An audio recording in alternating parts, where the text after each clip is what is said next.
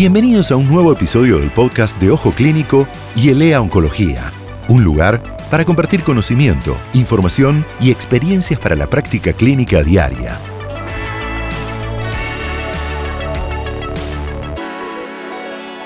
Mi nombre es Mercedes García Lombardi, soy oncóloga pediatra, jefa de oncología del Hospital de Niños Ricardo Gutiérrez, y mi idea es hablar hoy un poco de tumores primarios del sistema nervioso central en pediatría. Nosotros sabemos que en la Argentina se diagnostican aproximadamente 1.500 casos nuevos de tumores malignos en niños menores de 15 años.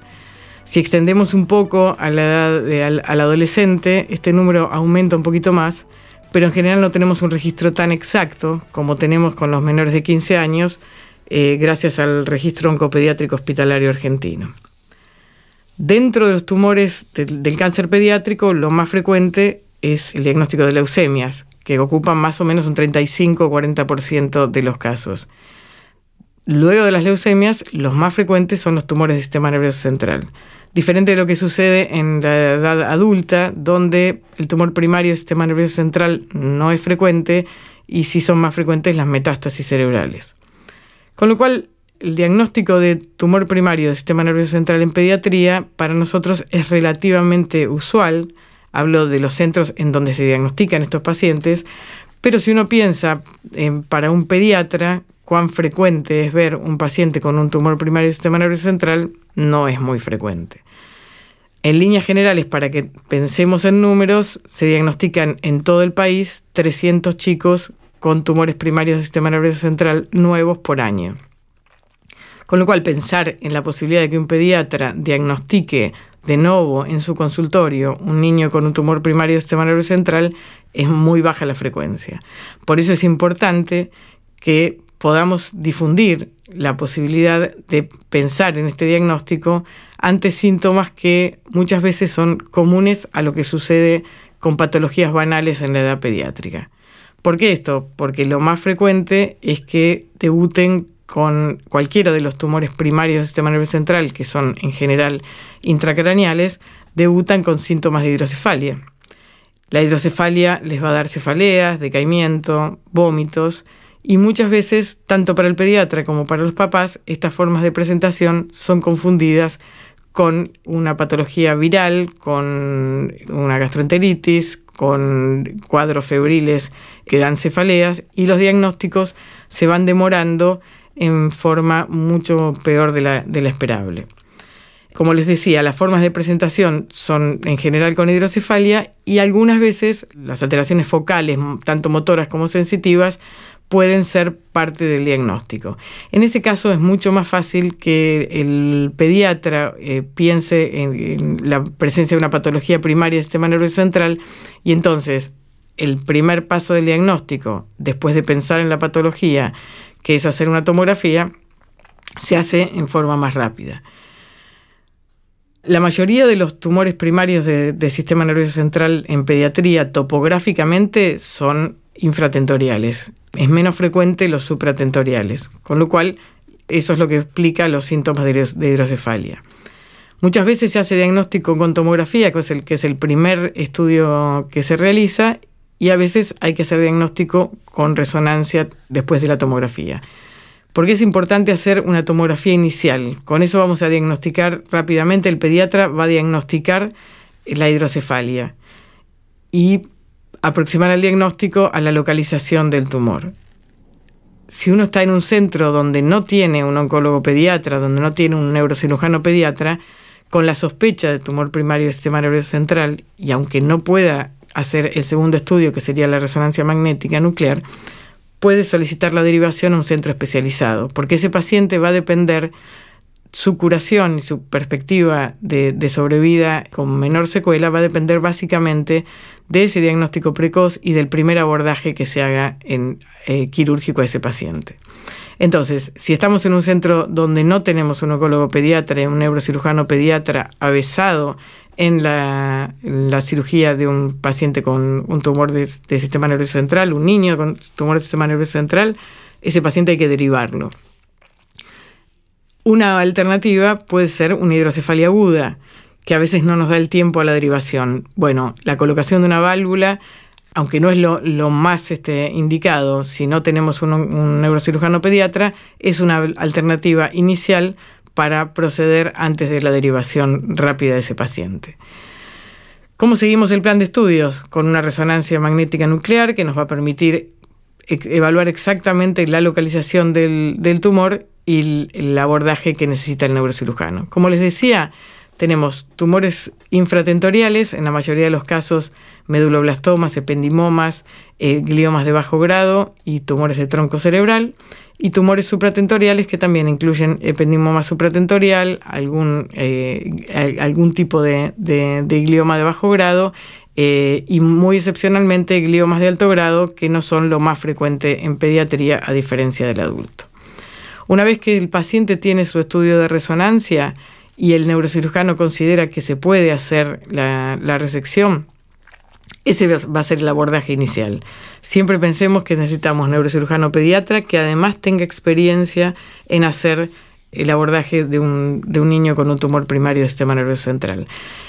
repito, la baja frecuencia de esta patología, piensen en la curva de aprendizaje de un neurocirujano que trabaja en un centro que habitualmente no atiende niños con tumores primarios del sistema nervioso central si hace el abordaje, es muy probable que ante la falta de experiencia las cosas no funcionen bien. Y entonces siempre es preferible derivar ese paciente en forma precoz y después pensar en qué tratamiento se va a hacer. Una vez que tenemos el diagnóstico por resonancia, vamos a hacer el abordaje y qué necesitamos hacer para eh, procesar la muestra. Como dijimos, necesitamos un centro especializado. En este centro especializado tenemos que contar además con un patólogo especializado, de nuevo, que tenga una curva de aprendizaje importante, que cuente con una inmunohistoquímica, que cuente con la biología molecular. Sin eso, hoy en día en oncología pediátrica no se puede hacer diagnóstico de tumor primario del sistema nervioso central, no se puede hacer un tratamiento adecuado. Las muestras tienen que procesarse en forma inmediata y en forma ideal tener contar con un centro que tenga un banco de tumores, con lo cual la muestra se guarda en fresco y también puede servir para hacer estudios de biología molecular en forma posterior. Desde el punto de vista de la histología, ¿cuáles son los más frecuentes? Sin duda, los más frecuentes, aunque no los de más alto impacto en cuanto al tratamiento posterior, son los gliomas de bajo grado. En pediatría, diferente del adulto, gliomas de bajo grado, la mayoría son astrocitomas pilocíticos, que hoy en día deben ser diferenciados y estudiados adecuadamente según la clasificación de la JU 2016 y actualizada a la, de junio de este año, la clasificación del 2021, que incluye el estudio de biología molecular de todas las muestras de pacientes con tumores primarios del sistema nervioso central. ¿Qué tenemos que incluir y por qué tenemos que incluirlo? Tenemos que incluir el estudio de mutaciones de BRAF. ¿Por qué? Porque muchas veces cuando tenemos un astrocitoma pilocítico, aunque lo más frecuente es que tengan la fusión del gen KIA-BRAF, lo que pueden tener es una mutación de valina 600 de BRAF y eso va a ser una, a dar una posibilidad de una terapia target, de un tratamiento con bemurafenib en el caso de los pacientes que no tengan una resección completa. Bemurafenib, dabrafenib, inhibidores de, de mutación de BRAF. En caso de tumores de astrocitomas difusos que no se pueden llegar al diagnóstico por biología molecular o no tengan características de biología molecular, diferentes, el tratamiento quirúrgico sigue siendo el tratamiento inicial y más importante en cualquier localización. Tenemos astrocitomas pilocíticos, astrocitomas de bajo grado eh, de cerebelo, que en general con resección completa es sencilla la resección completa y en, manos avesadas y el tratamiento finaliza con la cirugía completa.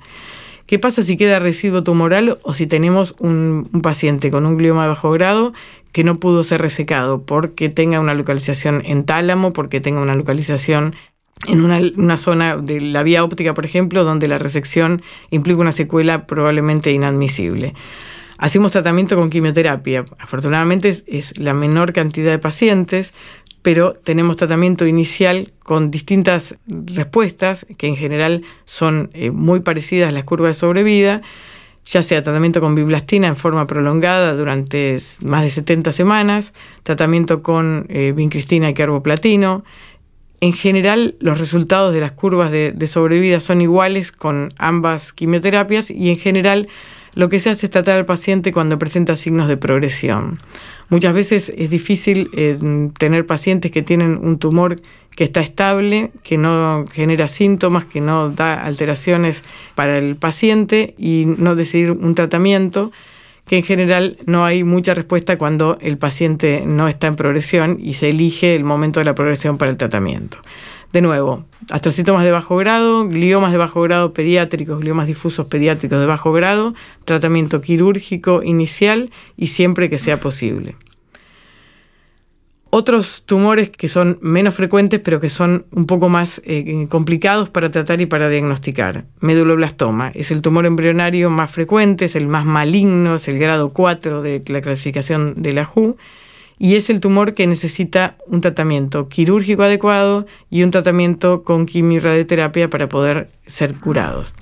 Estos pacientes necesitan abordaje inicial, en general son meduloblastomas de, fosa posterior, de cerebelo, tanto de vermis como de, de, hemisferios cerebelosos, y lo que, lo que necesitan es un abordaje inicial quirúrgico con el intento de resección completa, cuando un, neurocirujano está avesado en el tratamiento de estos pacientes, sabe que tiene que hacer la resección casi completa. Casi completa es más del 90%, con la menor secuela posible.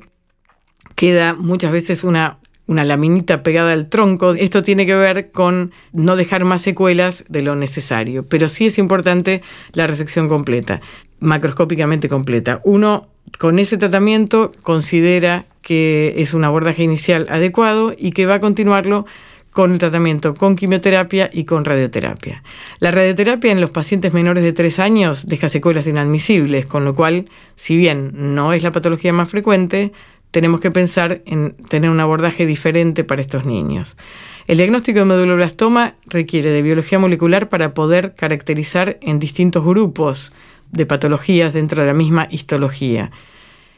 Básicamente son cuatro grupos que se han transformado en 16 gracias al estudio de la biología molecular y la metilación. En nuestros días y en nuestro medio, el diagnóstico es prácticamente imprescindible hacerlo en estos cuatro grupos que son vía de son, eh, la mutación de, la vía del Wnt, la vía de Sony Hedgehog, que sería el segundo grupo, grupo 3 y grupo 4, como para poder hacer un tratamiento inicial. ¿Por qué? Porque marca pronóstico, porque da la posibilidad de que, por ejemplo, los pacientes con mutaciones de vía WINT que tienen mejor pronóstico pudieran hacer menos tratamiento con histologías de pronóstico más favorable y el tratamiento pueda disminuirse desde el punto de vista de la radioterapia, que es lo que mayor secuela le va a dejar a estos pacientes. Lo mismo el tratamiento con bismo de HIP, que es un inhibidor de la vía Sony Hedgehog cuando está activada en el grupo que es el menos frecuente pero que podría ser un tratamiento target. Y la diferencia básica en los tratamientos tiene que ver con la edad del paciente, la histología y el grupo de riesgo. Obviamente por eso es muy importante poder contar con el diagnóstico histológico y la biología molecular. Otra histología frecuente son los ependimomas. Ependimoma que también tiene una biología molecular particular, que puede asentar supratentorial o infratentorial y que de acuerdo a dónde esté localizado hay que hacer el estudio del gen YAP o el gen RELA para poder diferenciar los distintos subtipos moleculares y su tratamiento. Cuando uno tiene un ependimoma supratentorial que tiene todas las características histológicas y de biología molecular favorables, puede hacer la resección completa y no hacer otro, otro tratamiento. En cambio, puede, puede tener que eh, requerir en los tumores de fosa posterior el tratamiento con radioterapia. Por último, podemos hablar de los gliomas de tronco, que en general son los de los diagnósticos más difíciles para el oncólogo pediatra, porque el pronóstico inicial, aunque ha variado la sobrevida en los últimos años con adecuados tratamientos, es bastante sombrío y muchas veces es de los primeros pacientes que tienen mayor compromiso eh, motor.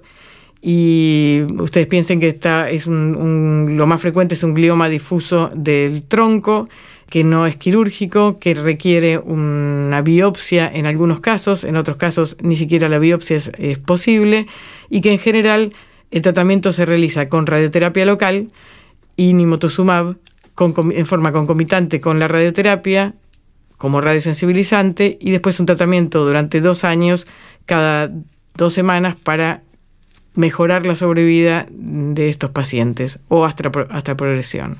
Con esto se ha mejorado la sobrevida de eh, hacer un protocolo con radioterapia exclusiva a un tratamiento con radioterapia inimotuzumab.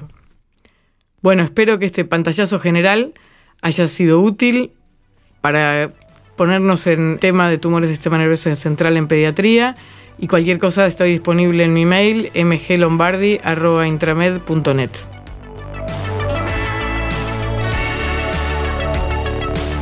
Si te gustó este podcast, suscríbete a la playlist de Spotify o accede desde ojoclínico.net.